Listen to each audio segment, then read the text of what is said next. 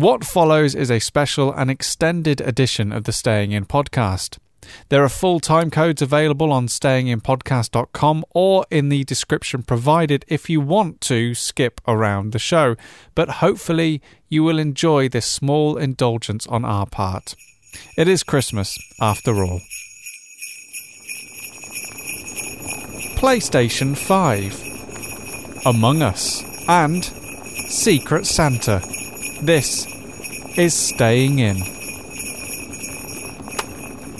I had a, a, a job interview the other day Yeah.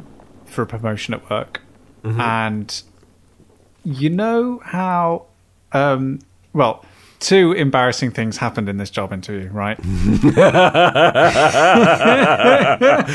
Okay, I like this story already. Okay, I didn't want to bury the lead really. Uh, the first one was I work in a very technical field of um, of broadcasting, and I went to this interview and I was using my uh, bone conductive headphones, um, Bluetooth, just chatting away, and I thought I better have a spare handy just in case my battery dies. Good. Shows idea. preparedness. Yeah, you Yeah. want to hire me, don't you? Yeah, Yep, I'm ready yep. for any eventuality. Nice one. So, as predicted, my Bluetooth headphones fail. And like, I do apologise. Would you mind if I just switched my backup pair? Put in my backup pair. I mean, if you were really prepared, you would have charged them ahead of time, but move on. Oh, well, I, I I did charge them, but I was just it, You were working that hard, Sam. I was working that hard, and the interview went on for much longer than what I was briefed about. Um, and um, so I put in my backup pair, fiddled around in Zoom a little bit, and um, got them connected. Can you hear me? Ca- I, I can't. I can't. Oh, oh no. Oh no. Oh, oh heavens! What's going on? A little bit of. Oh no! The the the, the motivation, the, the pace of the interview is slowly draining away. The confidence they have in me is slowly like, is he really? Oh, he's not very good at this technical stuff, is it? Um, hadn't plugged them in. Um, so Did you did you try and style it out and pretend it wasn't that wasn't the reason? No, I told them and said that I would be more than happy to finish the interview here and leave. Pulls cord, parachute opens. I was like, I literally said, I'm really sorry I've wasted your time. I, will, I will now leave if that's okay. yeah. Oh, beautiful. The other, the other embarrassing moment was Yeah, I got a question, um, and they asked me, um, aside from your professional development, which you've talked at at length, and I was like, oh god, Yeah. what um, what what personal development do you do outside of work? Uh, which is a really interesting question and kind of caught me off the back foot. And you know when your mind and your mouth starts doing something and you you kind of catch it in the act and you're just like, oh my god, why am I why am I saying that? I'm, Yeah, I'm, yeah. I'm going down this road now. I might as well continue. Whilst I was thinking of, of what I could use in this scenario, I just started talking about the fact I just had a son. Oh, and, I was like, and I caught myself going, Sam, why are you talking about your newborn son? They don't. They don't. What's that got to do with any personal development? I mean, to be fair, that is surely the most the ultimate in personal development. Yeah, I was going to say, like, personal perpetuation, right? like, Please give me job. I have son now. I've made another one of me. and then and then to make matters worse, halfway through talking about my son, I thought of, oh, that's a great example of personal development. So then I had to tie the two together. and I was like, yes, and my son has given me the motivation to do X, Y, and Z. um, so Brilliant. yeah. That was, a, that was a thrilling, thrilling experience. Thrilling interview.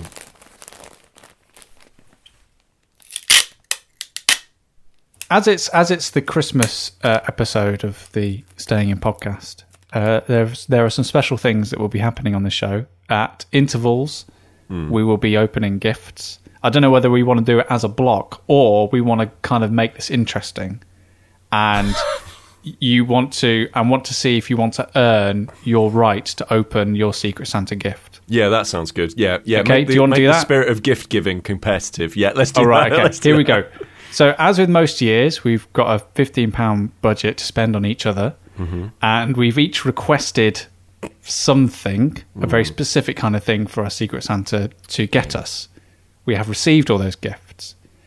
So now, for the first time, it's your chance to earn the right to open your gift. Okay?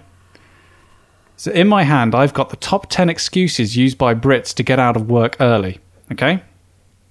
So, we're going to go round the group and you're each going to give an answer. If you give a wrong one, you're out. Last one standing gets to open their gift. I realise that this gets tricky later on in the podcast we go, but ah, let's roll with it. See what Yeah, yeah. happens.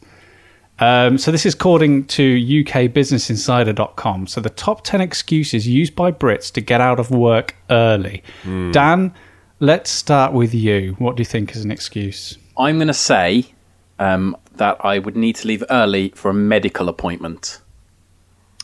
Yeah, doctor slash dentist appointment. That is correct. Peter Willington. Yes. um, I've got to get my iPad fixed because of a toilet-related uh, accident. Is that on there, Sam? That is not on the list. I'm afraid you're eliminated. Chris. Um, well, I've never left work early. Just saying. Okay, well, well, just imagine. Just try and get into the headspace of someone who would make an Some- excuse I to know, leave work I know. early. Something to do with uh, my personal development school, whether it's like their parents' evening or they're doing a play or something. My child. Uh, I've got collecting children from school, so Yeah, I'll the let you have run, that. the school okay, run, yeah. the school run. Okay, Daniel, back to you. Okay, mine was going to be childcare related, but okay. Um, If you really wanted to, you could enlist the help of Peter Willington as he's as he's out. He, I don't trust him. Okay, okay. I, I don't. I don't. Tr- he's not to be trusted. He would. He would throw me under the bus as quick as he could look at me. that's fair. You know what? I'm not. I'm not even mad. There's eight. There's eight more to guess. Um, Uh, travel problems. I'm going to say so. Traffic or tr- to catch a train, or Need to get away. That kind of thing. no, no, I don't. I, no, I'm afraid that's not on the top ten. So, Chris, to steal it, to steal it, so you can open your gift first. I'm staying in Secret Santa. Just give me one of the top seven excuses now. Or no, eight because Dan didn't get one. I'm going to bring in Peter Willington on this. Hello. oh no, My phone a friend. oh, d- oh no. Uh, um, Chris, what do you think about um, the idea of a um, like a like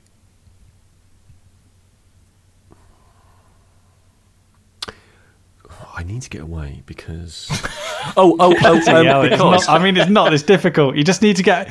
You've got an excuse quickly off the top of your head. a house. You need to get like like going to look at like a house or like some sort of like big, you know, flat or you know what I mean, like that Going kind to of look like at a building. Right. like okay. life admin, life admin stuff. Like Okay, basically, right. like oh, I Uh, need okay. that kind of thing. Nice Chris, and but- but, specific better than that. Yeah, I'm going to say, Sam, and based on what Pete's just said, that it would be that like a partner or significant other has had an accident or something. Fam- family member ill. Yeah. Correct. Well done. Um, to complete, so you'll get to open your gift first. To complete the list, pretending to be ill, weather related, uh, taking a pet to the vet, um, don't want co-workers get ill, broken boiler, flatmate locked out. That's my favourite one. Oh, and going to vote, which is considering the polling stations are open till 10 p.m. in yeah, the UK. exactly. Um, that's a that's a poor one. Um, so we'll we'll do another one of those later on. But Chris, as your prize, you Yes. get to. Um, so, but what uh, did you ask for first? Well, that's it, really. So every year we ask our secret Santas. We say we, we ask for something specific. So we have the we have like a certain price range that we have to work within, and yes, so we to help Santa a little bit, we give them a, a kind of a, a set of parameters to work within. So mine was I wanted a role playing game, an RPG for myself, like a solo RPG, because I know that like I've recently become interested in them. We're currently working on Artifact at the moment. Um, Sam and I have backed the Kickstarter for The Wretched, um, which should be arriving, I think, at some point this month. I think it's going to come out. And Yeah. these, are, these these lovely kind of solo RPGs, and I really quite like that uh, because it's sometimes you want to kind of escape, but you don't want to have to be staring at a screen to do it, whether that be through Netflix or any other kind of streaming site or video games. So um, if, it, if I can't do a solo board game, a solo RPG is something in particular that I would, you know, I am particularly interested in. So I've got this here. It says on it, the attention of Chris bracket Secret Santa Derby. Um, so a very smart way of not having to gift wrap it. You just put Secret Santa actually on the address. Okay. Um, uh, ooh. This is good. This is good quality foley here. Oh no, that's quite good. Brilliant. So this is called Thousand Year Old Vampire, oh, and it's been, it's been. So this was this has been printed out by a- an online printing company, and I have this here, lovely ring bound. Well, thank you so much, Santa. So this is a thousand year old vampire. Um, any other credits here? Wow, it's like an. It's basically like. It's actually like a library book, like a really old library book. It's like from the inside. It's it's. It Oh, reminds me a bit of like the ship of Theseus, the ship of Theseus. Sorry, the um that kind of sense of like you're holding a prop as well as a do, game. do you know? Do you know anything about Thousand Year Old Vampire? I don't know anything about Thousand Year. so I, I can Vampire. I can tell you a little bit about it because I do know I do know about Oh it. Oh yeah, please, please. wink, wink. um, uh, so this is quite a popular um, solo RPG where you pretend to be a vampire over thousands of thousands of years. And this, and essentially, what you're doing is you're given prompts, a bit like the same in Artifact, in terms of like what your character is doing over over certain years and how they're interacting with with different characters. But the interesting thing here is it takes place over um, such a protected um, amount of time, and there's an interesting mechanic where you can actually forget things. So you can actually like to do certain things, you will actually have to start like um, blacking things out in your diary. Oh, wow. So Redacting. pe- so so redacting your diary. So people have recommended that you actually play it and buy yourself like a nice um, notebook and start writing things in your diary. And then slowly, as your play sessions will go on, you'll have to like redact things. So they'll be generally like you fell in love with so and so person, and then as the game goes on, you'll eventually forget who that person was, and it will just be like, oh, I fell in love with someone, but I can't remember Wow. who they were anymore. So it's like the trials and tribulations of being an immortal. Yes. Wow, Wow. that's fantastic. Mm-hmm. And as I am a person who likes to take their time doing pretty much anything, this is a perfect solo RPG for me. Gosh, what a very thoughtful gift, Santa. Really lovely. It was a pleasure. Okay, You're, wel- you're welcome. Yeah, you're welcome, mate.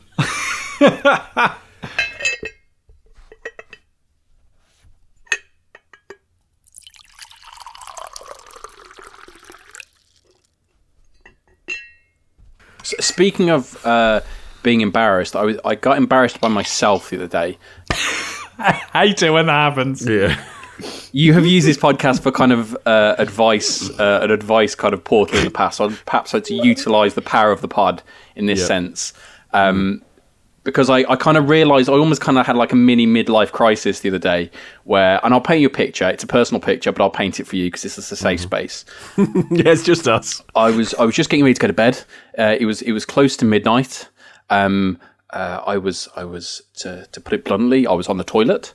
Um, I was looking on my iPad as as generally people may do. They may look at an iPad or look at a phone in bed. Uh, on the toilet before. An iPad on the toilet. oh yeah, Well, is it like a Tesla? Is it like built in, like in the dashboard? well you look at your phone on the toilet, don't you? There's nothing wrong with that. Yeah, but an, i- an iPad seems. no, I, I drag my TV in. It's like wheeling a. P- Yeah, it's like wheeling your desktop PC and just like, well, I'll get a couple of raids on the go while. Uh, Sorry, I- Dan. my, my my toilet time is kind of very special to me, so I need to make the most of it. how much time does it? Oh, I don't want to know. Any anyway, anyway, strange enough, that's not the embarrassing bit. The embarrassing bit is I was sat there on my iPad and I realised that it was close to midnight and I was sat there looking at an article for the top ten ladders 2020. And I thought to myself, what have I become? And it was it was genuinely an article that I was interested in. Is this uh, women's hosiery or home improvement? This is home improvement. I think that's a good distinction to make. That is very much uh, home improvement.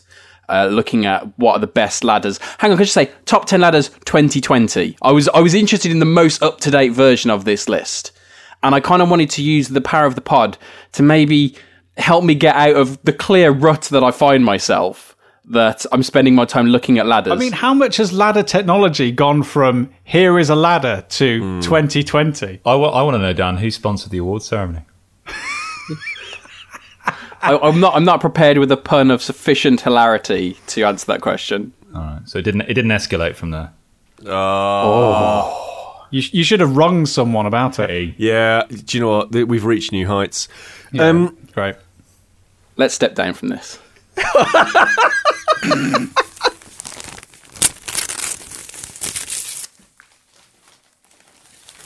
So, if you're wondering what the, the, the top 10 list things are, Yeah. um, I recently got a copy of uh, Mr. Lister's old Mr. Lister's quiz shootout from Big Potato. I bought this. um, and it's great. It's just like a load of cards, and it's like the 11 best ice creams and ice lollies. List them. Like the top, the, the top 10 poets from Britain and Ireland. Um, we, me, me, Chris, and my wife went on a uh, socially distanced walk um, a few days ago, and we like took a stack of these in one of my pockets, and we are just like drawing them out at, ra- at random, and going like, according to Christian teachings, there are seven deadly sins. List them, and then like, it, like it's a re- it's like there are actually like a mechanic to this, like how to actually play it, but it's kind of like a lovely little travel yeah, that's really clever. thing, and they're all like they're all like come from like proper proper lists, like Hmm. you know that have been in. Um, Why do I recognise the name. Big Potato? I I, see, I associate that with high quality for some reason. Twenty Second Showdown, Herd Mentality, Okay, Obama that'll it. Llama, yeah, okay. um, yeah. Peas for Pizza, I love that game. um, uh, Don't Get Got, like some of the best party games and group games that Gotcha. played, basically. Gotcha. All right So, then. Chris, are you ready? okay. Um, keeping it on brand, gentlemen, just because that's the way we roll. Okay, so listen up. There are eight common ways to cook an egg. Okay. List them. So I'm going to come to you, Sam, first. The best poach. Correct. Daniel. Fried. Correct. Peter. Boiled. You've done two there. There's hard boiled and soft boiled. So Pete's wiped out two on the list. Oh, So now we're getting to the end game now because there are eight in total and we've already had four. four. So we're halfway through. Uh, scrambled. Correct. Okay, now I'm now I'm out of ideas. Um, oh, why did you have to take two, Pete? I'm sorry. I'm just so good. This is this is all this egg council stuff, like all the knowledge that's coming Yeah, through. early on in the year, he did all the relevant Yeah. research. Thanks, Sarah. Exactly. Yeah. yeah. Thanks again, Sarah. um, omelette. Correct. Oh, hmm. Good choice. So how many's left? Just two. I Yeah. believe so, yeah. Deviled. No. What? that's a that's a that's a that's a dish. I mean, arguably an omelette is as well, but that's basically a hard-boiled egg with stuff in it. Hmm. So what, what was the question again? What was the category again, Chris? There are eight common ways to cook an egg. List um. Omelette, boiled, fried, poached, scrambled. Uh, uh, I'm gonna go. Uh, I can't. What else? What other way is there to prepare a bloody egg? Uh, uh, souffle. No. No, I've got one. I think. I think I've got one. You're out. You're already out. you're out. You're out anyway. Ah. What was it? Uh, they were coddled. and the last one Yeah. is the way I sometimes cook my eggs, which is baked. I was gonna say baked. Good one. Coddle, to coddle an egg, you just hold it until it's cooked. I don't yeah, know what a coddled egg is. Just you just tell it what it wants to hear. Well, Dan, Dan, you win. So Dan, you get to open your um, Yay! Um, you get to open your secret. I mean. I, I I did get a sneak peek at my gift only for the fact of it arrived um, from uh, a rainforest company, um, and it arrived literally about a day or literally like forty eight hours after we decided we were going to do it. So I assumed it wasn't going to be my secret Santa because that came far too quickly. But alas, it was. Um, so firstly, I, I've actually got two gifts because clearly uh, my main gift did not meet the required uh, spending limit. So to, to top up, to top it off, I have a packet of Pringles, um, which are pizza flavored. Classic. which I may have to try. So that's that's that's that's topped up the price of my gift, and then my gift is lovely. Whoa, whoa, whoa, whoa, whoa, whoa, whoa, whoa, whoa, whoa, whoa! What did you what, ask What did for, you ask Daniel? for? What did you oh ask yeah, for? oh yeah. Sorry, I got excited. It wasn't a solo RPG, was it? Uh, it was not a solo RPG. I asked for a two-player board game. That's what I asked for. So I got very excited. And we all know you can't share a tin of Pringles with another person. We've Yeah. reviewed some really good two-player ones on the Absolutely podcast. not. So this is, I mean, this is a lovely uh, gift wrapped uh, from uh, Amazon. It's got a card. Let me see what the card says. Okay, so the card says, uh, oh, oh, uh, says to a truly fun guy from Secret Santa. Oh, can I guess what it is? Seven Wonders Duel. Okay, so it's unwrap. Okay, so I have been gifted Fungi. oh, That is a really, really good two-player game. it's one of the best. one of It's- my favourites. It's one of my favourites. I think we've I think we've talked about Fungi in the past. I've not played it. Um, so Fungi, a savoury card game. Um, for you guys who all know it better than me, what's what's great about this game? Well, Sam, you let me borrow your copy, so you're probably best placed, better placed than me to describe it.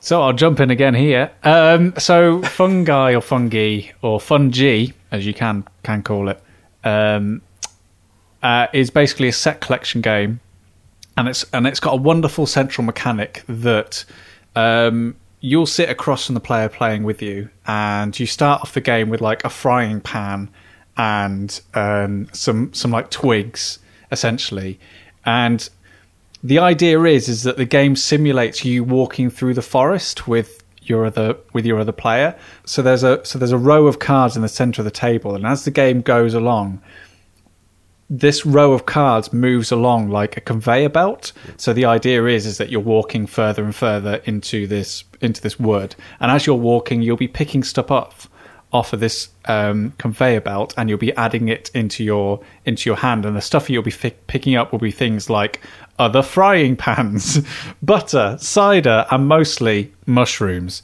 And the idea is is that you're um, picking up mushrooms and collecting them as sets, and then you're playing them in front of you with a frying pan. Because the idea is is that you're like you're picking the best mushrooms and then you're cooking them up. And if you're able to like add some butter in or add some cider in, you'll accre- you'll increase the value of the of the mushrooms that you've cooked.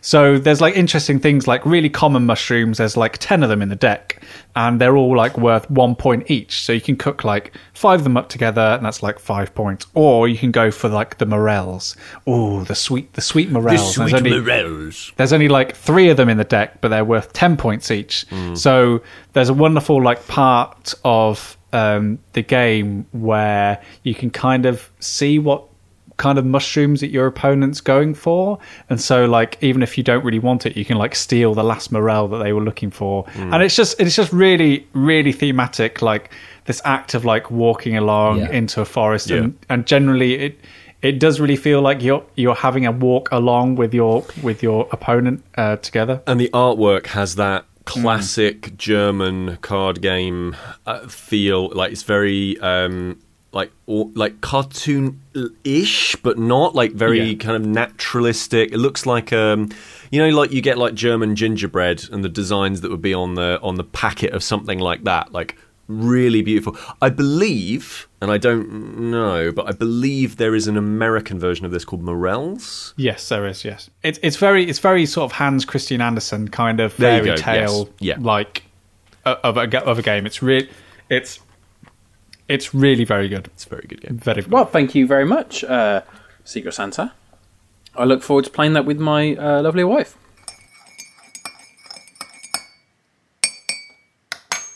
So the game that we've been playing, yeah, as I, as I have mentioned, is Mr. Lister's Quiz Shootout, which I think is a, a I think is a reprint from Big Potato. I think it went out of print for a while, and they made that and they made the print and play version available. Um, but you can, you can get it now. Um, but I do have a, I do have a small suggestion for another game that is good for this time of year and would actually make a good gift for um, someone if you're struggling for something to get someone and you want it and you're looking for a gift idea. Mr. Lister's great. Anything from Big Potato, shove it in. But Um, I've also been playing Abandon All Artichokes, um, which is yeah, it, it, it's Abandon All Artichokes, and the strapline of the game is a heartless card game. That's very good. That's a very good play on words. It's very good, isn't it? Um, the word Jerusalem isn't anywhere in the rules, but that's a bit of a shame. But um, and I don't want to spend too long talking about this because I think it's kind of um,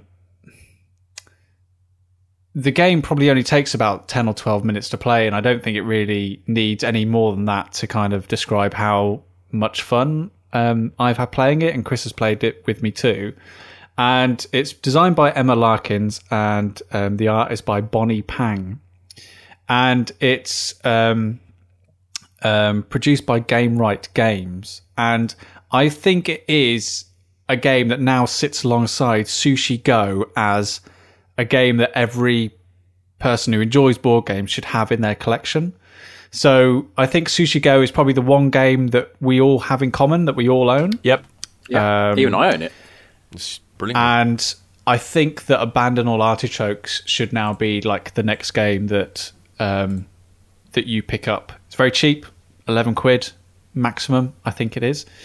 Um, unfortunately, it comes in a box which is sort of shaped like an artichoke, which is probably the one downside I have about it. Like it is just a deck of cards, and it's a shame it doesn't just come in a nice little tin like Sushi Go does. Right. But it is just a deck of cards, and it is uh, um, different in that it is the first deck um, destruction game that I've ever played. So we're all quite familiar with deck building games like Star Realms, Valley of the Kings, where the idea is is that you're using hands in your using cards in your hand as money to buy stuff from a shop, which will give you like better ships to shoot your opponent or like um, burial items to put in your um, pyramid, as in Valley of the Kings. How in, however, in Abandon All Artichokes, the idea is everyone around the table starts with 10 artichoke cards, and it's the first person to draw a hand of five that doesn't contain any artichoke artichoke cards. So the idea is is that you're all trying to basically destroy your own deck, like get rid of all the artichoke cards that you have. There's no economy in it. There's no store. On your go, you're just everyone takes a card from the general stock for free, and then they can play their cards from their hand immediately. And it's so incredibly simple, and but yet really, really um, engaging as a game that I, me, and- me and Chris have both been like, you know, really bold, surprisingly bowled over from it. Like, it's really, really sweet to look at. Um, I think it, it is a genuine contender for, you know, helping um, people get into board games, or if you know that you're going to be around people at Christmas who generally don't like them, but you want to play like a nice little card game, I think it's appeals to a very wide breadth of people, and it's instantly understandable. Like that, like that idea of you've got to get rid of these artichokes is a lot easier to understand than you've got to pick a faction Yeah, and build yeah, yeah. and invest in it and oh you don't want to diversify your portfolio you just you just got to draw a hand of five cards that doesn't con- contain an artichoke. And because there's no economy in it because there's no like each artichoke is worth one thing to buy you just pick whatever you want from the store for free on your turn and that's it. It's it means you can get down to the crux of the game quicker. And um yeah it makes it makes it for a really enjoyable experience. And is it? Does it actually have like strategy? Would you want to play it multiple times? Would you like? Like, is there? Because I, I think part of the problem with those kind of very accessible games sometimes is that it's really easy to understand, and unfortunately, because of that, there's also a, s- kind of like a lack of depth. Um, is I mean, is there actually strategy here? Is or is that maybe not the point? Or There's a little bit of strategy there, but not too much that you overly fixate on that and you get frustrated if you lose. And that's Okay. what I like about this. There's enough there to keep you um, replaying the game because I think you and I, Sam, we played it like was it two days on the trot, or at least there was a day apart, and I I just and I just wanted it, and it, it's it's light and breezy, but not too light. It does everything that Gamewright has done so well with Sushi Go, as Sam says. Which the reason why Sushi Go has done gangbusters is because it's in that sweet spot Yeah. for bringing in new players, but keeping them there, so they don't just see it as a flash in the pan, as a one-off, and they they will go back to it. And also, as Sam says, it's a single deck of cards, very easy to set up and deliver. You haven't got to worry about uh, making sure that everyone's got the right amount, sorry, the right particular type of edge in their hand, because you literally start with ten artichokes each, and it's it's a lot easier to understand how everyone starts with the same hand of cards and how that changes than it is to spend time trying to explain each and every one's person's card in their hand because everyone's got the same starting hand. All you need to look is just you can actually te- it's one of those games you can teach as you go, which I really really like. that it in terms of like catching that similarity between Sushi Go, like there is um in Sushi Go you have a deck that's too big for the that that generally has too many cards for the people that are playing. So in terms of strategy in Sushi Go, you always have to be on the hot foot of oh, there's quite a lot of dumplings going around this time, so or there's quite a lot of prawns going around, so I'm going to have to like pin down. Um, Abandon all artichokes is kind of similar that you have this massive stack of cards um, that make the shop, and you kind of just have to play a strategy that meets the the different vegetables that are in the shop. So when me and Chris were playing it the second time, we were like, "Oh, we didn't see a carrot last time. Well, what does a carrot do?" Or, "Well, there's quite a lot of onions this time. Let's let's." So that is that is a sort of way you strategize in that you have to take advantage of what is in the shop because that's the only place that you can essentially um, gain things that help you gonna get rid of artichokes. And the only other sort of thing in terms of strategy is picking what card you're going to take. So, for example, the onion, I think off the top of my head, the onion allows you to get rid of an artichoke card immediately, but you then have to put it onto an opponent's discard pile. So there is an inter- interesting um, part of the strategy there in terms of I can get this advantage now, but now, but then I'm going to be giving this advantage to another player Right, later on right, in right, the right. Yeah. in the. So in a really subtle way, it does a great job of introducing lots of little mechanics that are familiar in quite a lot of more complicated and more strategically deeper um, board games, but in a really subtle and light and enjoyable way. And yeah, I think I think it would be almost like a 10 out of 10 if we did scores game if it wasn't in an artichoke shaped box. But it, I think yeah, I mean it looks beautiful. It's got that cute sushi mm. quality. It's a bit. It does put the art in artichoke.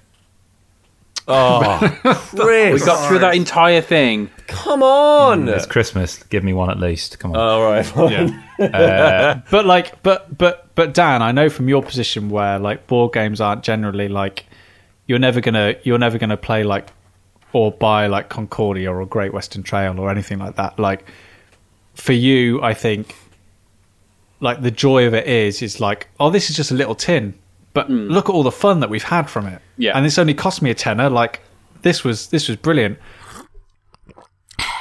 Well, on the on the on the flip side of this, I've actually been experiencing a game that is the exact opposite of what you are talking about. Um, so uh, gather, gather, no. What's the opposite of an artichoke?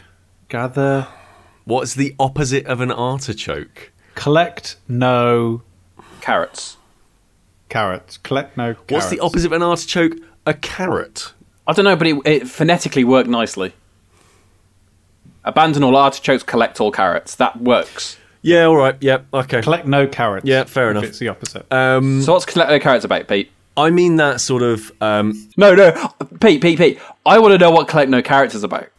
Oh, okay. Um, Collect No Carrots is actually a licensed game from the Looney Tunes people, uh, Hey. and it's actually about a Bugs Bunny that's gone murderously rampant uh, and is after any person who is collecting carrots. Each player plays as Porky Pig, Daffy Duck, um, the Goof Troop, all the children's classics, um, and they have to make sure that they don't pick up any carrots just in case Bugs uh, comes after because Bugs can sniff them out, uh, and then um, unfortunately. If if they do find you, uh, he will murder you. It's a bit like um, that Jack the Ripper um, hidden movement game. That's from Whitechapel. Yeah, that's it. Yeah, it's that basically, but Bugs is a murderer. I mean, that's a darker game than I was expecting. Well, you know what? Ask It's a departure for the Looney Tunes. you asked. No, um, no, I mean the kind of game where you spend. Um, well, the game itself is um, three hours long. Um, uh, uh, uh, it's a game called Get Kanban, um, and it's about three hours long. Uh, but uh, to really learn how to play it, you need to spend about two days in a classroom beforehand. Sign me up. Yeah. To be fair, this sounds like a dream game for you. Two days in a classroom. Yeah. So um so I've become a little bit obsessed with this game. Um and it is uh so get Kanban, one word. Um it was not on BGG until I put it onto BGG the other day. Um it uh so it is actually a um there is a hidden world of training board games um, that people make board games around themes and subjects uh, uh, to be used in classrooms. So actually, Alex's uh, father used to make them for when he worked, I think, at the BBC. Um, used to make these training board games, basically, and so uh, it's a it's a niche within a niche within a niche, obviously. But these board games will teach you. Uh, they are they are ways of taking quite high level concepts and philosophies and theories from a classroom and engaging with them in a semi practical way and in a very safe way. So I've actually been doing um, uh, a, a a Kanban course, which is a, a, project management course. You don't really need to know too much about it, basically, um, but it's a um, it's a way of it's a philosophy about making things in a uh, an efficient, quality manner. And I'm just interested in these kinds of things. That's my day job. Part of my day job is, is thinking about this kind of stuff. So is it a dexterity game? It's a, it's not a dexterity game. It is, however, a worker placement, uh, and um, uh, basically, um, it is a game where so the entry fee is quite high. Um, it is either you play it on the course that I was on, uh, which is uh, I won't go into how much that was, but it was it was it you know worth it, but quite high. Um, or you can buy it uh, uh, as a one-off. Hang on, so I'm just just just so I can get this right. Have we now reached a point, Pete, where you Yep. are taking courses to, to play board Yeah. games? Yeah, that's right. Yeah, yeah. yeah. Okay, just, right. just just wanted to clarify. Just- just so we're- that's just so we're where on this that on Yeah, this yeah. road that we've walked down. This is Yeah. the stop that we're currently at. Okay. Yeah. It does feel like we're reviewing Office 365. I mean, so, but this is the thing. I want to talk about this because I think this is really interesting. So, first of all, the entry fee is $450. What? Yeah, if you want to buy this, this is $450. It is also a minimum, probably, of eight players. You need to get eight players who are prepared to do this, plus a moderator to be able to go, okay, this is how this whole philosophical system about how you make complex uh, complex products It's it's like it's like a group of like a team of people got together in a room and said, "Let's make a game that Dan just would hate." What? Yeah, exactly. All of the elements. Absolutely. What elements could we put in place? But, but, not, but nine people down, that's 50 quid each. Yeah, yeah, exactly. Yeah, like uh, dollars dollars per people per hour. It's not that bad. The um, but the thing here is that um, the reason the reason I'm really fascinated by it is first of all, I just like that kind of thing, and it was a really genuinely is a really great way of getting across all of the. Uh, um, the sort of philosophies about how Kanban works and, and literally the systems of how all these things work. Um, and you might know this um, from uh, your work, actually, because this is all fairly so. This is fairly confident. So you know when you get basically like three columns on a board and it says to do, doing, done. That's a Kanban board. And that's where that's part of one of the tools of one of the systems. So this is a, this is a game that goes into that and how it, how it all works. That in and of itself is very very interesting, and I think it uh, I think it was um, you know I think it gets across that that stuff really really well. But the thing I found super interesting about it is it was actually a really good game. Like it was actually I was really surprised at how entertaining trying to figure out how to use one of these systems actually works. I was really impressed with how somebody had been able to board game eyes a thing that people do for their jobs, right? And it got me thinking about, you know, first of all, are there any other board games out there that actually do do this? Like, um, so for example, war games as an entire, you know, you were talking about war games earlier. War games as an entire medium um, came about because of Napoleon's troops. I think it was they used to they used to play war games as training exercises. Right, that is like one of the earliest instances of of board games and certainly war games that we know about. Right, and it came about essentially as an educational tool. Right, and I wonder how many of these things are there out there? And are there any other games that do this that we just kind of don't know about? Are there or are there games that we're playing right now that are teaching us things about how the world works right? So this this one get kanban you know it's it's very unlikely anybody's ever going to go and play it um, unless you specifically go on this course or you've got $450 burning a hole in your pocket and just an, an unbelievable interest in what this could possibly be. Um, but I do wonder what is there out there. You know, board games are made. Board games have so many different themes and topics now. The first board game geek entry is a game that's actually about the German Parliament, and it will teach you how the German Parliament works. It's a classic German board game. I can't, I cannot remember for the life of me what it's actually called, but it will teach you about what those things are. And it just got me thinking about all of that stuff. Like, are there any other games that we play that are actively teaching us things? Well, I've well I've been playing uh, on my own a game called Coffee Roaster, mm. which sells itself is on the box itself. It sells itself as a premium solo game, um, and uh, and it very much is like most of the solo games I own. Most of them are just a pack of cards, or even the um, stuff that's from the Oniverse is in quite small boxes. Mm.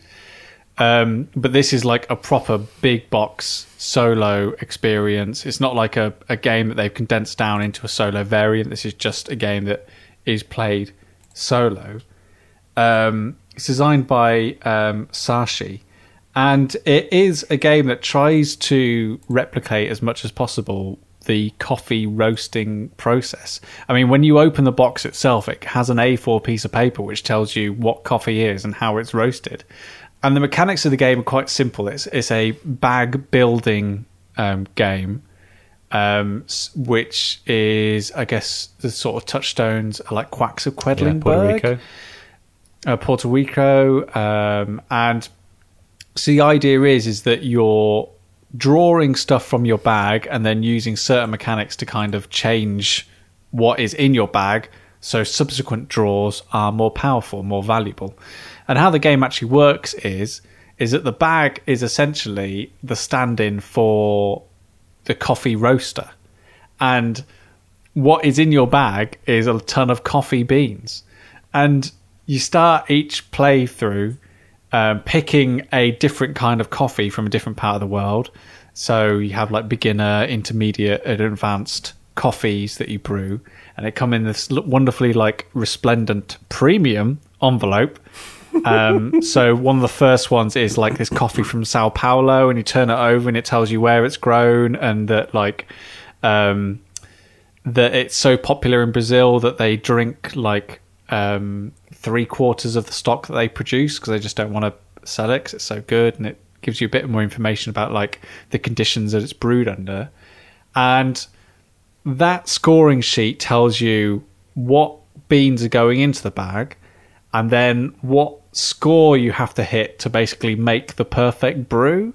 And so I guess in a roundabout way, the game has started to teach me about the delicate mm. refining that goes into making a very special blend, especially something like coffee, because essentially how the game works is every time you draw out a bean that's got a number on it, you throw that back into the box and you put back into a bag a bean with um, a higher valued number back in. Because the idea is is that the bag is roasting these beans and so they're getting richer and they're getting darker as you're drawing them out of the bag. So when you draw a 1 you put back in a 2 when you draw a 0 you put back in a 1 etc etc but the one thing you've got to do is if you ever draw a 4 and then you have to put it back in your bag that bean is now burnt because you've basically over roasted it so what the game is essentially teaching you is about the delicate balance between trying to get the most um,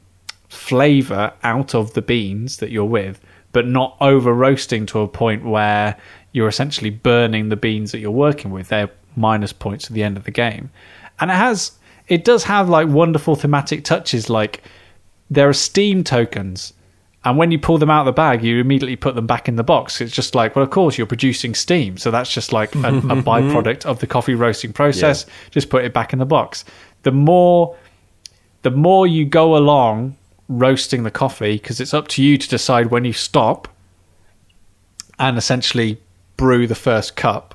So the longer you go along the roasting process, you start adding things in like smoke tokens, which are negative points at the end of the game. So essentially, like uh, um, you're like over. The idea is that you're kind of like over roasting the beans, and sometimes there'll, there'll be times where you have to add in extra heat, which will mean that instead of increasing the bean values by one, you increase them by two. So you got to be really careful about drawing like threes and fours. And when you stop the game and you think, right, I'm ready to make my first cup, the idea is you're drawing beans out of the bag and you've got to hit a certain value with the numbers that you've got. And if you hit it sort of in the middle, you'll get maximum points. A little bit less, a little bit more, mm-hmm. you'll get less less sort of points. So, like that's been like the most valid learning experience for me. I don't know if I've I don't know if I've essentially learnt how to make a good cup of coffee from playing the game, but I think what I have learnt from it is how is the complexities of you know what it is to make a coffee a coffee blend. Like, I guess you assume that most of the time it's just a bean that they pick, a bit like grapes. It's just like a grape they pick, and the environment around it influences the flavor and the taste and the profile of it. However, when it comes to coffee, the actual the the bean is important in terms of the environment that it's grown in, but also how it is roasted. Mm. like what they add in terms of like there's tokens that you can use to like adjust aroma and bitterness and acidity. And all these little like little touches that you can do along the sort of the roasting process in the game to kind of affect how it will be in the end product. It's a it's it's it is one of the best solo games that that I have played. I, and I essentially and I think it is because of that like premium edition. Like it comes in a box which already has like a game tray in it in order to put all the tokens. Nice. So all that sort of like filtering out is really really simple. Like everything's organized from the bat and like it's a one it like if you're playing coffee roaster, you're playing coffee roaster like no one else is using the dining room table for the next 30 40 minutes like Lucky you've got such a big table now, Sam. Can I ask like mm. does it feel like it works at its best as a solo game or do you feel that actually you want that you want to have that person there to kind of discover the coffee making process with if you see what I mean. A bit like in viticulture where you know you're making your own wine separately around the table and you're looking at each other's blends and stuff like that. Mm, no I, I, think it is it, it's designed as a solo game through and through and I, and I applaud them for making um, a bag building game which um, genuinely is quite a thrilling experience with enjoyed with a lot of people in terms of yeah. like pushing your luck uh, into such a uh, into such an exciting and rewarding solo experience. I think that generally just comes down to the theme, like preparing yourself, roasting and preparing yourself a very personal cup of coffee. Um, uh, feels very individual rather than Quedlinburg, which is like you're in this apothecary festival and all this kind of stuff. I think the only reason I'd want someone there playing it with me would be to go stop, stop, Sam, Sam, stop, stop, right, stop, just, just you, you, no, you're roast, you're over roasting, you're over roasting. The first, the first, um, the first roast blend I made was terribly over roasted because I wanted to be very, very sure that I was getting the right amount of beans in it, and it was, it was pretty awful. But, um, but yeah, it that would be like most recently. That's been the best example of a game where I've really learnt. It's really taught me something about like a process, a mechanical other thing. So for the um, um, for this, I've only I'm the only one with a copy of Mr. Lister's quiz shootout, but there is a print and play version of it which everyone else is using. But unfortunately, the print and play does, version doesn't come with this plastic mustache. Well, what's even the point then? That's great. They're really good, aren't they? Those those big potato lot. They really get it. They're perfect for Christmas, actually. Like when you've got like the family like together, and like I know that in the UK, as a public information thing, they are kind of trying to dissuade people from playing board games together at Christmas. Yeah, But there, but there are a few big potato games you can play where it's not like having you can, you can do it smartly and safely, and still have that sense of a party game with their kind of their mm. back catalogue really, which is really lovely. So they're a mm. really good game company for Christmas. Okay, I've got one. Here we go. You ready? okay. Okay. There are 11 things commonly left in hotel rooms. List them. Oh no, is Dan. Who do, who do you want first? Uh, I'm going to start off with Pete. Feel free to tap me in. I used to be a cleaner in a hotel. Award nominated. Award Award nominated. nominated cleaner Chris. Uh, could you give me a hand? Straight away, just can't think of anything that someone might leave. I mean, um, okay. So top things left are. I just remember lots of tissues. Is that really going to be your suggestion? No, Award no. nominated. Um, uh, bu- bu- bu- bu- bu- bu- bu- um, some Well- things people would leave would be um, Who's playing this game, Pete or Chris? Come on. I'm Pete. looking for I'm looking for suggestions. What about well, Chris? If I said underwear, do you think that's a good good one? I had a couple of instances of that. Yeah, Dan, Yes. underwear. Underwear is a correct answer. Well done. Thank God. Oh, Okay, toothbrush. Uh, electric toothbrush is on there, so I'm going to say yes to that one as well. Thanks. Back to you. Back to you, Pete. You're going to outsource it again? Is that po- is he is that allowed? Oh yeah, maybe you've used up your own your own lifeline. I think you've used up your Chris. What you can, if- you can you can ring Alex if you want? Sam. Just a quick question about this game itself. Yeah. Uh, is it like the actual board game? Is it like PG rated, or is there sometimes a little bit of naughty stuff on there as well?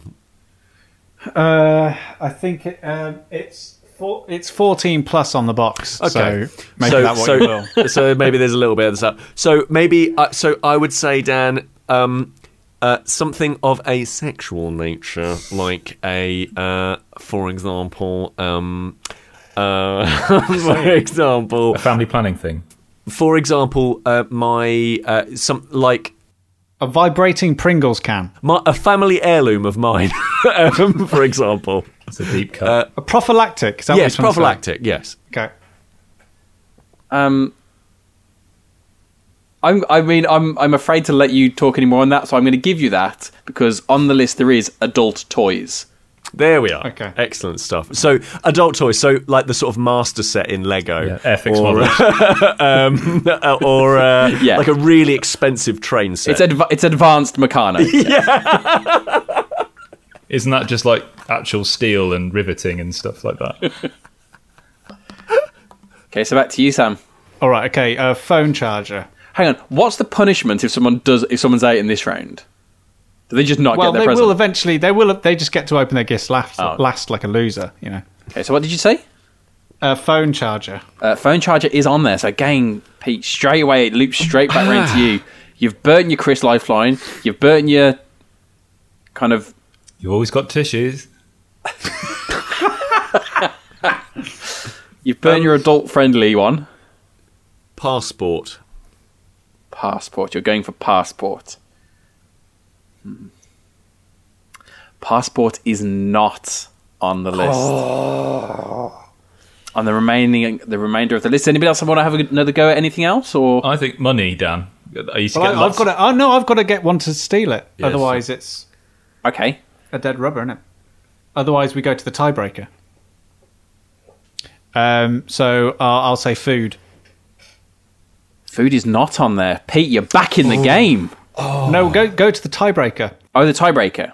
Oh, you want to go? You want to skip straight to the? So yeah. So for each uh, for each card, there is a tiebreaker. So uh, last chance saloon. So for this one, it says how many items left on public transport in New York make it to lost and found every year. So I'm just looking for a number, and whoever's closest is the, is the, is the victor. Who goes first? I'll give it. To, I'll give it to Pete to go first. And while I'm, I'm going to put this forward now, I will not accept Sam an answer one above or below Pete's answer. Damn it! All of New York, all of public transport, all the items. In yeah, one public year. transport in New York make it to lost and found every year. So this is the stuff that people haven't like grabbed and run off with. Ten thousand. Okay, ten thousand. Uh, seventy-five thousand. What? Okay, so I can confirm that the answer is between those numbers. So it's, it's not a trick question that there isn't a lost and found. Hold on to your things, New Yorkers, for goodness sake. The correct answer is fifty thousand, which means Sam Oh. is the winner. Yes, come It, on. it wasn't close, but Sam is the winner. All right.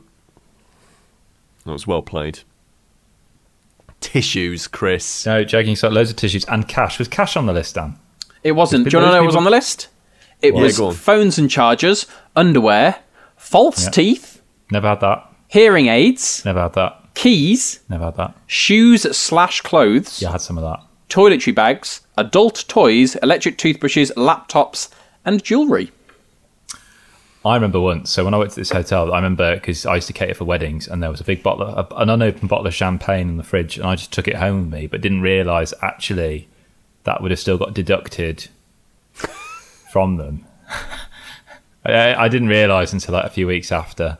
Um, and I, I'd also eat the biscuits that were left over as well. Not not not left over, like they'd taken a bite and left it on the plate, but ones that they hadn't opened. I'd, I'd help myself to the biscuits. You know, I'd just get hungry. You know, hoovering and stuff. I mean, yeah, we know you.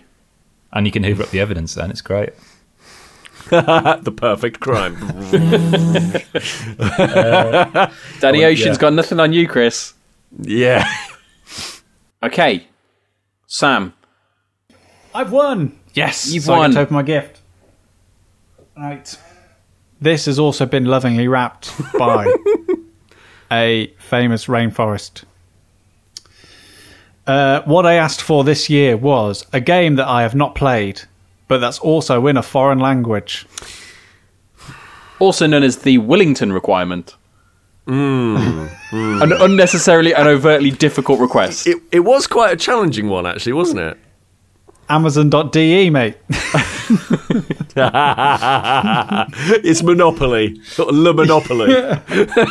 Le Monopoly. It's Munich's own version of Monopoly. Monopolique. So this might require some translation to understand and break down, but inside this package, I have got uh, com com compromat com compromat Kompromat. Is that Russian?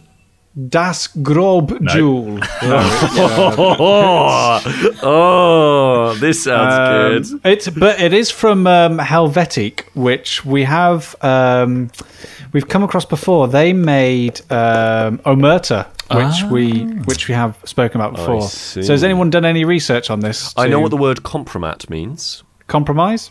Uh, it means compromising material. Ooh, oh, oh, so spies, espionage. Uh, well, according to Wikipedia, uh, in Russia, Russian culture, compromat, short for compromising material, is damaging information specifically about a politician, business person, or other public figure. Uh, I, can- I can give you a little bit of a, of a bit of a s- bit of a blurb, Go on. if you like. Uh,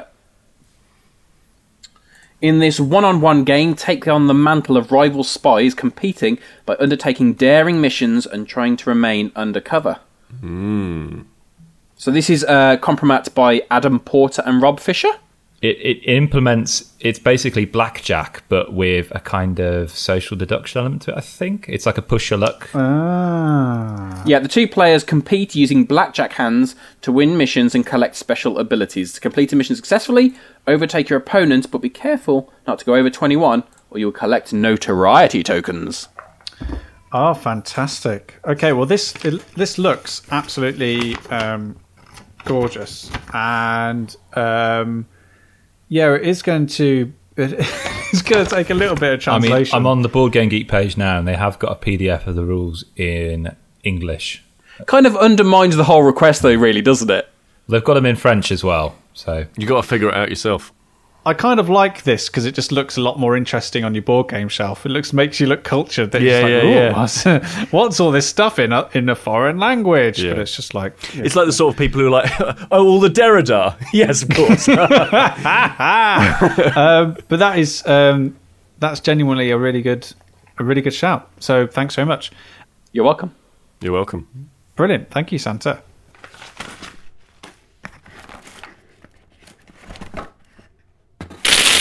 I want to talk about a genre of game that I never ever thought I would ever properly go back to as a genre because it was one of those genres, and I'm not going to bury the lead. Social deduction game. All right. Okay. So a bit. I don't know if this was the same for you, but when I first started board gaming, like getting back into the hobby, like my go-to games were really social deductions because there was something about that thrill of in a social deduction game where a lot of the time is spent discussing stuff around the table, which is really good for people who are not that familiar with board games. I love social Where- deduction games. Yeah, Resistance, um, One Night Ultimate Werewolf, um, this kind of thing. I think, think those kind of those kind of games were really good because it still felt like you were just having fun with it. And obviously, you obviously you have fun with board games, but board games can be serious as well. You can have absolutely enjoy your time with them, but they're a serious thing. It's not that you're all having fun and having a laugh and a joke and stuff like that. Sometimes they're great, but they're a serious thing. I think Yeah. social deduction often lean towards that fun side. So when you're moving into the hobby, it's very easy to pick up and be like, "Oh, I can get on with this." And yeah, Yeah. exactly. And generally, they're more or less they're like in small card boxes. There's not much kind of like shelf space that needs to be taken No. up by them. The issues I found with them, and the reason why, once I got into the hobby more and more, I kind of strayed away from them was a the fact you need a lot of people to really make it worth your while. There is no kind of real solo version of a social deduction game.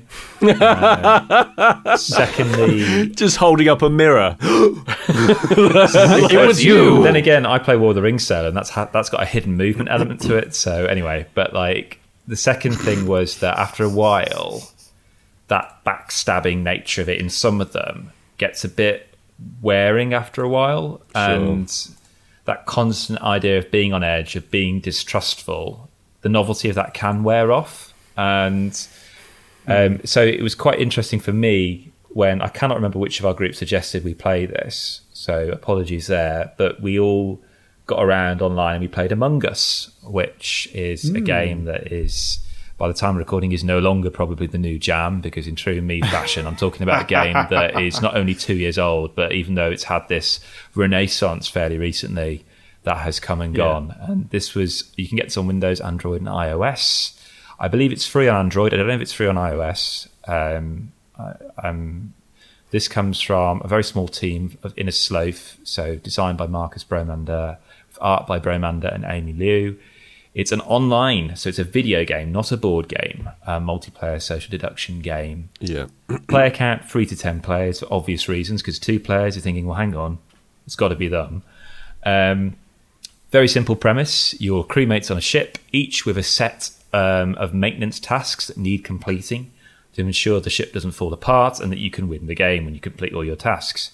So, for example, I have to go to the medbay to submit a scan, or I have to divert power to life support, or I have to download data in weapons. However, amongst the crew is an imposter who is hell bent on sabotaging the ship and killing off the crew. The crew have to keep the ship functional whilst trying to root out the imposter and jettison them from the ship, whereas the imposter has to either sabotage the ship completely or kill off enough of the crew to win. So, in terms of how this plays out, then, When you're leaving the lobby, when you all meet at the very beginning of the game, each player is secretly informed of their role. And then from then onwards, nobody speaks. So for the crew, you roam around the ship doing these light little mini puzzles to complete tasks such as joining wires, dragging leaves into an O2 filtration unit, or tracing navigation routes. And if you see anything suspicious, such as a crewmate behaving strangely or maybe a dead body, you can call a meeting. And this is the only instance when you talk to each other. And this is where all the crew get together and discuss their suspicions. So this is the social deduction element, where you can say, I saw Pete doing acting really suspiciously over in electricity. Yeah. And Pete can say, Well, hang on, no, I saw you acting suspicious here. And you'll kind of I, I saw this person next to the dead body, and they can say, "Well, hang on, no, I saw you next to the dead body," and it's then it's your word against theirs, and you've got to try and convince everyone around the table. And then this will culminate in a vote, and depending on the outcome of that vote, somebody may be jettisoned out the airlock. If that person turns out to be the imposter, great, we've won the game. Um, if it's an innocent crew member, oops. Um, and so, as the imposter, your job is really to blend in, making it look as if you're doing work around the ship whilst waiting for that optimum moment to strike, uh, sabotaging equipment to create chaos and split the crew up, or waiting to kill off one of them, like that gazelle with the limp, like the back of the herd. Um, but you're also able to call a meeting. So you could kill somebody, call a meeting, and say, Oh, I found a dead body here, just to divert suspicion elsewhere. Um, you're also able to use the ventilation shafts to kind of quickly move around, but you've just got to make sure that nobody sees you enter and exit them because that's a bit of a telltale otherwise. Um, so, um, what makes this game really fun, good fun and surprisingly good fun for me personally um, is that although the discussions are important, it is a social deduction game at heart. These are actually just as significant for the actions. So as uh, so, the actions are just as significant in that regard. So for when I play werewolf, it's really just all on me. I get a card with my role. I can do some kind of feng shuiing of cards. I can move stuff around, but actually, it's about how good a liar I am and how good a bluffer I can be. Yeah. If you're not that kind of person and you tend to shy away from social deduction games, like a lot of people I play with actually don't like them because they're not very good at lying. That's fine for Among Us because you can just put all your efforts into looking as little as suspicious as possible when you're playing the game, moving around. So, mm-hmm. for example, if I see Dan on his own, I can just follow Dan if I'm the imposter. And if I if I just choose not to kill him, just by me hanging around with Dan, hopefully that will build up trust with Dan. So when we get to the discussion, I know I've got Dan in my corner and Dan can argue on my behalf, saying, well, Chris was with me the entire time. He didn't kill me. He could have done that, but he didn't. I am extremely trustworthy to a fault. And also, as well, one of the things that irritates me, and I know this is a pet peeve of yours, Sam, in social deduction games, often, if you're out, that's it, you're out. You've just got to wait for everyone else. And, and it's really boring. And it's not so bad in games like Spyfall, where the game the turnaround for games like that is pretty quick because as soon as you find out who the, the spy is, that's it. Deal out another set of cards. Here, what happens is you become a ghost. And that's great for two reasons. One, you can move through walls and carry on completing your tasks, so you're still helping the crew. But second, you can follow the imposter. And you can kind of take little mental notes in terms of how they play. So when you're playing this game again, you can look for those telltale signs in them.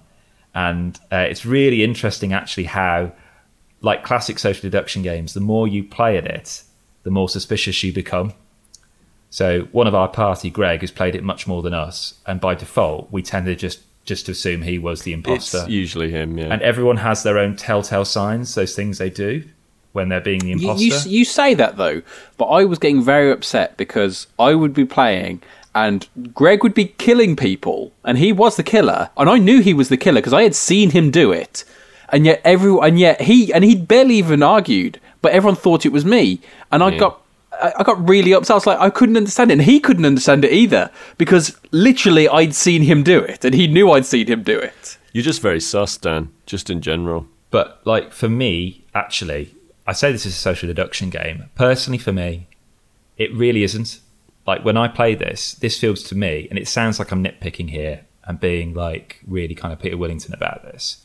But like, I think of this as a kind of a management game, which is essentially business simulation with a traitor mechanic.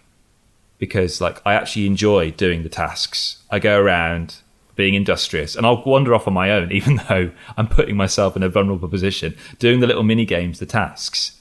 And actually, um, that traitor mechanic of there's someone in my midst here that will could stab me in the back is kind of not secondary, but it's not as an overwhelming part of the game as it is, say, in games like One Night Ultimate Werewolf or Resistance, where it is literally just about rooting out the traitor. So, so for you, this is a third-person logistics game. In some senses, yeah, and it's quite relaxing because I've I'm playing it kind of touchscreen on my laptop. Yeah. So for actually for some of the mini games in it that are quite fiddly, for me it's just a breeze because I can literally just trace my finger across the screen. I can empty the kind of the the rubbish chute or whatever it's called just using my finger on the screen. And I know you can play this on mobile or on a tablet. That, that's how I played it. Um, also, the game is very balanced, and you can have a say in how balanced it is. So, um, yes, the imposter uses the vents, but they cannot see as far as the crew. So they could actually think they're on their own with this person stabbing them, but actually there's another crew member around the corner, just out in their blind spot, who's witnessed the whole thing. And you can go into the options, and if you feel that actually it's too easy for the imposters, you can add another imposter. Um, or if it's too difficult for the imposters, you actually increase their vision or give the crew more tasks to do, some that are longer than others, say, for example. Um, you can increase the speed of the players. So the other time we played it, I put everyone's speed on max, and it was hilarious because, like, people were dying, but it was happening so fast that nobody could see it, and you you start to kind of second guess yourself, and it does all those things that those early playthroughs of social deduction games did. That feeling, that joyful sense of suspense, um, where you feel safe, but you're enjoying that anticipation of the tension here. It's wonderful. It's beautifully Hitchcockian.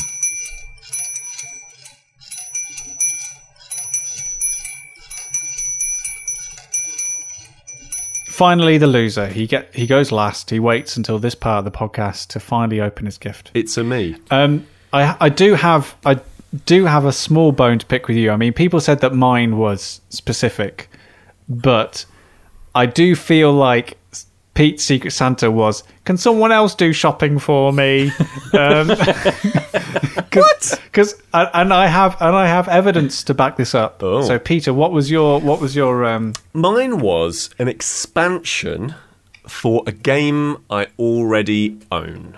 Okay, so here's a little peek behind the curtain. Well, ah, well, hold on a second. Let's think about. Let's you peek behind whatever curtain you think there is and see your opinion of this, and then I'll provide the truth.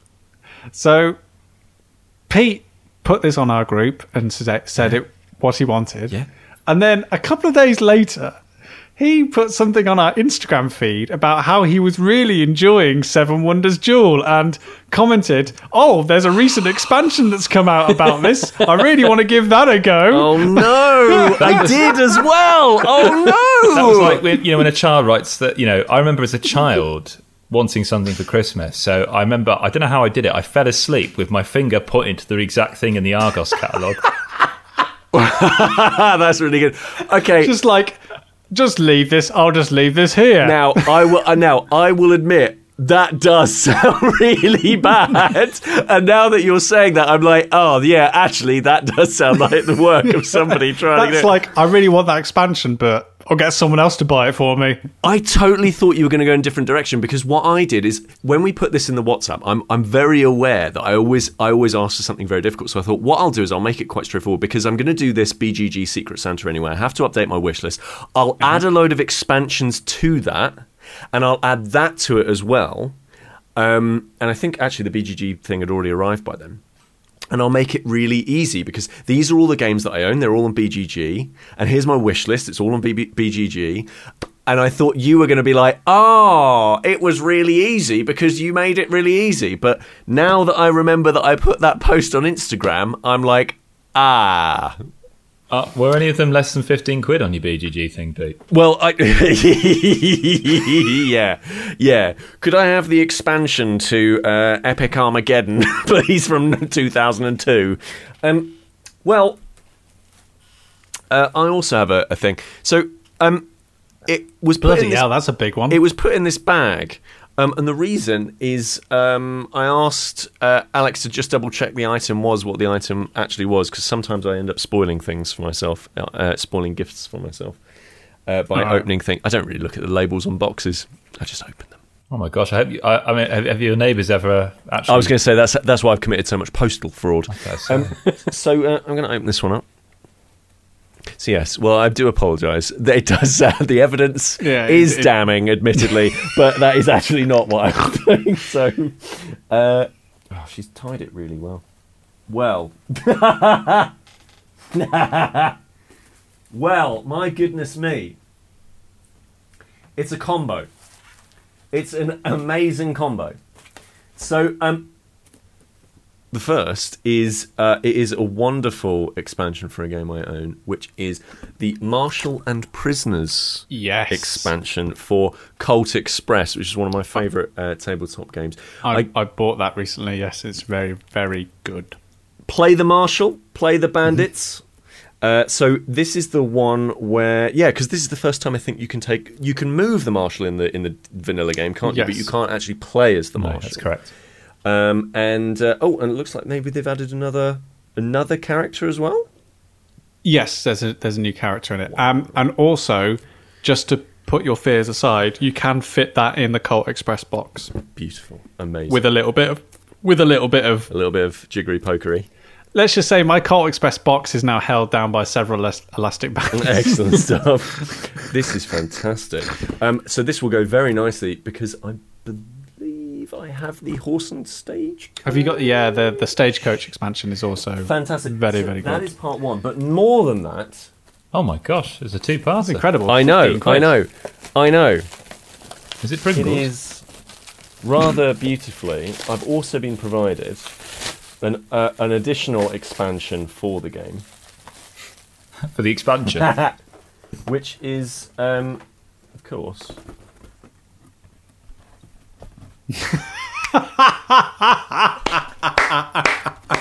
it's a cowboy hat. yeah, I mean, It's a white cowboy hat. it's either Lone Ranger or Milky Bar Kid. If, if anyone if anyone wants a frame of reference, if they've seen the Old Town Road video, um, then I feel like th- that's kind of the the, the figure that str- Pete's striking. It's at. very, it's very um, Lone Ra- Lone Ranger, isn't it? Very. Uh, well. It's very. It looks like that's half of a sexy cow yeah. person costume, rather than a, cow person, not a genuine cow. cowboy hat. Yeah, I think this is absolutely wonderful. I'm going to wear this outside. I think I think I know exactly what I'm going to ask for for next year. I love that idea of can you get me an expansion, but something that also enhances a board game that I already own. yeah. so, do, so Dan should have got like a little wicker basket to yeah, exactly. yeah. or a neckerchief. Well, that is very much. that's Thank it. you very much, Secret Santa. Pete, when you talked about uh, your uh, classroom course-based uh, logistics uh, game, Yeah. um, you said time, it was yeah. the you said it was the opposite of abandon all artichokes. I would say in a, in a in a different direction. I've Yeah. been playing a game which is the antithesis of your game, which is Astro's Playroom uh, on Right. uh, PlayStation Five. Okay. Are they not getting any work done? that that there was no course required. Um, there was a significant uh, financial. Uh, Financial outlay. There was a, there was a significant financial outlay, just like with uh, your game. Ash, Probably a bit more expensive, I'd, I'd say, than GetKanban. yeah, I, I I'm hoping I'll get more use out of it than uh, GetKanban will though. I mean, there is probably only just one game on the PlayStation 5 anyway, so That's fine. It's it's a great game. Um, so yeah, that Astro's Playroom is the uh, built-in kind of free game that comes with the PlayStation Five. Um, and I've been I've played kind of all the way through. It is a significant game. It's not just a demo. Um, it's the most significant kind of built-in game. I think oh, was was it, was Wii Sports built in? Was that f- kind of free with a Wii or something? No, you got it free, but free. Uh, Alex the Kid is probably the last one I can Uh, remember. Sonic wasn't Sonic they, in one of the. they built a load into the Master Systems. Yeah. yeah, But it is, but that's the thing. It's it's we got we've got used to kind of consoles coming with like a small mini game set. So with you, you've had like the playroom in the past. PS Vita and PS4 both came with um, proof of concept um, mini games. Yeah, but and that, but that's kind of all they were. Whereas Astro's Playroom is it's not kind of the length of a full game, but it is substantial enough. Okay. And I have to say, I've just I've just been having so much fun with it. It's such a joyful title. Um, to g- I don't want to go, go into any details uh, in terms of spoilers around it, but the Spoilers. yeah Around Astro's Playroom. What yeah. happened? Well, no spoilers. I don't. I'm not talking narrative. I'm not saying it's a big narrative title with an in-depth story. But Yeah. there are certain. Um, the game you goes around kind of four different worlds. Within each of those worlds, there are four different levels. So that, as I say, that's that's a significant amount of time. yeah. I think I think you can talk about like it's a it explores the history of PlayStation. Yeah. Okay. Okay. Um, so so that's. I mean, that's the thing. It is a love letter to PlayStation, and I think if you yeah if you if you're if you're buying a PlayStation Five, I think you are invested in PlayStation to a to a certain oh, extent. yeah, yeah. Um, and it absolutely because I I had the PlayStation One, I didn't have PlayStation Two, I had PlayStation Three, Four, and now I now I'm fortunate enough that that I've been able to purchase a, a PlayStation Five. And the idea of the game is you're going out and you're collecting artifacts. Um, now artifacts are individual things, physical items that Sony have sold for the different systems, which taught me that they sold on a lot of crap for like especially the PlayStation 1. There was a mouse. There was a PlayStation 1 mouse. Yeah, the PlayStation Mouse. Yeah, yeah, Yeah. How else are you going to play Diablo? Yeah, I was it reminded me of like the multi-tap and stuff like that, that I'd completely forgotten about. Ah, I forgot And about the multi-tap. It's the, that that kind of hit of nostalgia you're feeling there is just kind of the wave that goes over you when you're playing Astro's Playroom because it's a it's a joyful experience. You've got that nostalgia. You've got all those things that you're like, oh, I can't. Oh, brilliant! Yeah, I've caught. I've found that. I've found that. Yes, I remember having that. I had this. Yes, the memory card from that. That's how that looked. But also, just the just the fun of it. I mean, I'm a huge fan of kind of. Um, I have uh, Astro's Rescue Mission for the VR, and it's a wonderful game. It's the be- the best game on VR, um, and it's just a, f- a fantastic platformer. So I was kind of already in on on Astro. Um, the game I would kind of compare it to, and I compare it in a sense of the amount of joy it gave me, is Tearaway uh, on the Vita. Okay. and you I just it's it's a, it's a very different game, but that just level of kind of happiness it was it, Yeah. that Tearaway does give you. That's the way I felt about um, uh, Astro's Playroom. Now, Wow. it very much is a uh, kind of not as I say, it's not a demo, but it's almost like a tech demo of what the um, new PS5 DualSense controller can do. Um, games going forward won't do as much with it as this game does because everything in this game is designed to show you, oh, it can do this, oh, it can do this, oh, it can do this. The haptic feedback um, feels really good. There's a lovely little thing where it introduces you to a controller where a load of robots fall into your controller, and then as you move it, you feel them moving around inside. It's it's a it's a wonderful little just a little um, demonstration of how the haptic feedback does work and does work effectively. For me, the, the Yeah. adaptive dynamic triggers at the back, when they first announced those, that was what excited me about it. And they work really well. Like when you're pulling a bow and arrow, you have that tension and it kind of it's very difficult to describe because you have the tension of pulling on a bow, but there's also that resistance that you kind of it, it shakes a little bit. So it's it's just so subtle, but it has such a great effect. And you factor in the haptics and you factor in sound design, and it all works really really well. When you put all of that My- together my- in this really cute platformer, which I have to say, the best thing about it is as you walk through these levels, you see some of your robot friends filming each other, like with a, with a video camera. And every time you see them filming each other, they're filming some of their friends acting out a scene from a PlayStation game. Brilliant. Hmm. I recognise some of them. Some of them weren't completely past me. I guarantee each of you would have like a really big reaction to at least one of those games. Completely different games for each of you. I saw I saw one and thought that's Pete. I saw one and thought that's Chris. I saw one and thought that's Sam. one of the ones I love the most, and I'll spoil this one, is you kind of as you're going through, you just spot them filming it, and all you see is this door frame. And you have um, a robot going up to the door frame and opening it and peeking through, and there's a zombie on the other side of the door and that's a, that was that's absolutely um, a throwback to the original Resident Evil games, where you have the door opening and then the the robot then closes again because he doesn't want to see what's behind it, and it's exactly that, and it's just like it's it's so subtle and it's not kind of this is Resident Evil. It's like Yeah, if yeah, you yeah. know Resident Evil, you know that. Because I said there's plenty of them in that I didn't know. That Pete, I'm sure you would. You're you're more invested in PlayStation kind of than I am, and there'll be plenty there that I haven't spotted that you would. Because it does. They're not all just mainstream stuff. There are plenty of mainstream, but there are a lot more. Um, what's the right word? A lot more obscure various and it's just it's just that level of fun and to have it in just that's the first game that you play i was just completely sold i was like yes this is just a wonderful game and i just it just made me happy it just made me happy I love these early um, these early games that really explore what that platform will do.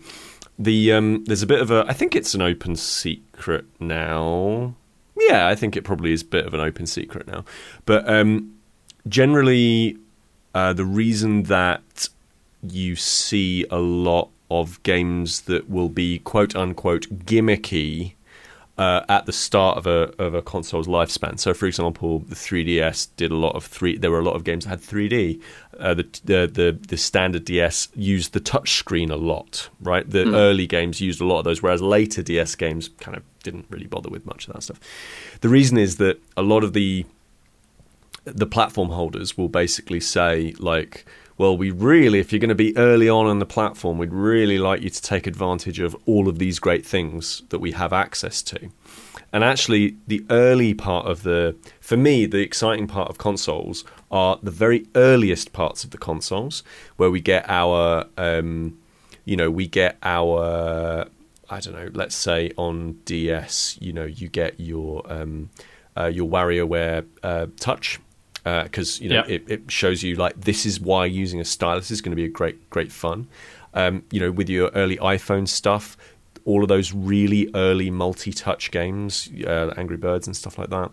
Um, for me, the early stuff is really exciting, and then the really late stuff is really exciting. Just before the generation finishes, and seeing like those two different parts of the console lifespan, and what what those early gim- quote unquote gimmicky things that were like playing around with lots of the things that you you know that you're talking about with the controller and the sound and all that good stuff. And then the latter end like how have they what what did they what did developers land on as the exciting part of that hardware? I think I think the interesting thing from my point of view in terms of what I want to hear about like Dan and the PlayStation 5 is that like what's the quality of life improvements? Like I can take or leave graphics really. Mm. Like it's you know it's what I've heard about the faster loading times. The fact that like in in in Miles Morales right there is an option where you can put in loading screens if you're fast traveling because apparently it's so quick people don't believe that they've actually fast traveled. So you can actually choose an option to putting a loading screen to tell you right yeah you are fast traveling now. It's, it's absolutely fine. So like what are like those quality of life changes Um, in terms of that speed, I mean, obviously, I've I, I didn't I don't have uh, Spider Man Miles Morales, um, so I've only been playing Astro's Playroom. The other games I've been playing have been my PS4 games, which I've got on my external drive. Um, because I'm playing them from my external drive, I'm not seeing a, a big difference in loading times because that only the loading times only improve when you play it directly from the SSD. but what about but what about quality of life stuff like using the menu using the share function using the I mean, um, ev ev- everything works super smoothly and super fast. Now, what I would say in terms of speed with the SSD, and I, I did, and this was one of the things that really impressed me about the kind of the system is um, you may have seen them kind of talk about it in one of their many videos and stuff. One of the things they've introduced are these cards. So when you press uh, the PlayStation button, when you tap it, um, you have a, a group of icons pop up at the bottom, which is just your menu items, and then a group of cards. Now, if you're playing, it could be various trophies that you've received recently or news items or whatever. Now, what it will also show is perhaps even if you're not in the game, it'll show Astro's Playroom. You are you've completed 50% of this level. You completed 70% of this level. Now, if you click onto that, it'll say kind of, do you want to play it? If I press yes, literally about five to seven seconds later, I'm in the level that I've clicked on. Not just the game, into the level and I'm playing that level that I've selected. And when that fir- the first time that happened, because I think I'd actually already got say Uncharted something loaded up and I'd I'd, I'd skip between it. I'd finished playing that. It was technically still running because I hadn't closed the application. I clicked onto this card and then within five seconds I was playing Astro and I was like, wow, that is because that's doing a lot of work to kind of close down an application, open up a new application, take me to a specific level, start that level, and now I'm in control. And hmm. that, and so I can imagine from the the Miles Morales stuff, if you're fast traveling, that game's already running. Yes, that's going to move like lightning, quick. So I can absolutely understand that. From my own basis, there's just a smoothness to your constant movement. If if the if the screen does go black, it's black for two seconds at most between kind of levels. That's as much as it is. So it's like slow blinking. Yeah, yeah, absolutely. If I just kind of if, if I just stretch and close my eyes, then that that's it all done. Um, a lot of the time, the graphic will take you from one level into another one without any kind of major break. So all those things. Obviously, I can't speak to Miles Morales, which is a bigger, much bigger game than um, Astro's Playroom, probably. Um, but from what I have seen, that kind of quality of life made me go, yes, this is a big step up. I, th- I, I, I think the big, the biggest quality of life thing that I'm most interested in about the PlayStation 5 is those cards and the fact that you can do this and it's going to take you approximately this amount of time to do it in. And I'm like, I am down to clown with that kind of, I've got 20 minutes. What can I do and achieve in that time? Press a button, start. With with Astro's Playroom, because it's not narratively driven, I can look at that and say, okay, here's a list of levels that I've not finished. I'm going to jump into that one, and I'm in it like that, and then I can move to another one if if I need be, and I'm in it like that. And so it is. There's there's no element of I've got to I've got to turn it on, I've got to load it up, I've got to do this, I've got to do this. When I when I load up um, one of my PS4 games, um, you, you get graphic boosts, and there is there is elements of that. That it, obviously that's dependent on the game itself. They if they can, they run at higher frame rates, even though it's coming from the external. Um, but you don't have those loading times when you're taking something from the SSD that's been designed for it, like Astro's Playroom, and obviously PlayStation Five games going forward will be designed for the SSD because um, mm. they can only be played from the SSD. You, you can't play a PlayStation Five game from an external drive mm. those those that lightning quickness it's going to get you into a game faster there's not going to be an el- any element of delay you're not going to be oh, okay i've got to i've got to wait 5 minutes to get into my game it's that immediate let's get him playing let's get him started he doesn't have a lot of time let's just do it now Thank you so much for joining us for this special edition of the Staying In podcast. We were all there Daniel Frost, Chris Darby, Peter Willington, and me, Sam Turner. And this is the last podcast of 2020, and what a year it's been. Thank you so much for listening to the show. It really means the world to us to have such a friendly, positive, and enthusiastic bunch of listeners. Thanks also to all the publishers and developers who have so gratefully shared their fantastic games with us this year. We really appreciate all your support too. If you're looking for some last minute gift ideas, then we're here for you. Head over to Steam or Board Game Geek, where you will find our pages where we list all the games we've played and recommended, not just over the last year, but indeed over the entire history of the podcast. If you need more of the show to see you through the Christmas period, then head on over to stayinginpodcast.com or just use your podcast app of choice where our entire back catalogue sits awaiting your attention. We will, of course, still be on the Soch over Christmas, so please do follow us on Twitter, Instagram, and Facebook. Just search for Staying In Pod. But that's it for now, and all that's left to say is that we hope you take care of yourself over the holidays. And we really hope that you're able to just take some time over the next few weeks to share something positive with someone close to you. We wish you a Merry Christmas and we will see you in the new year. Bye bye.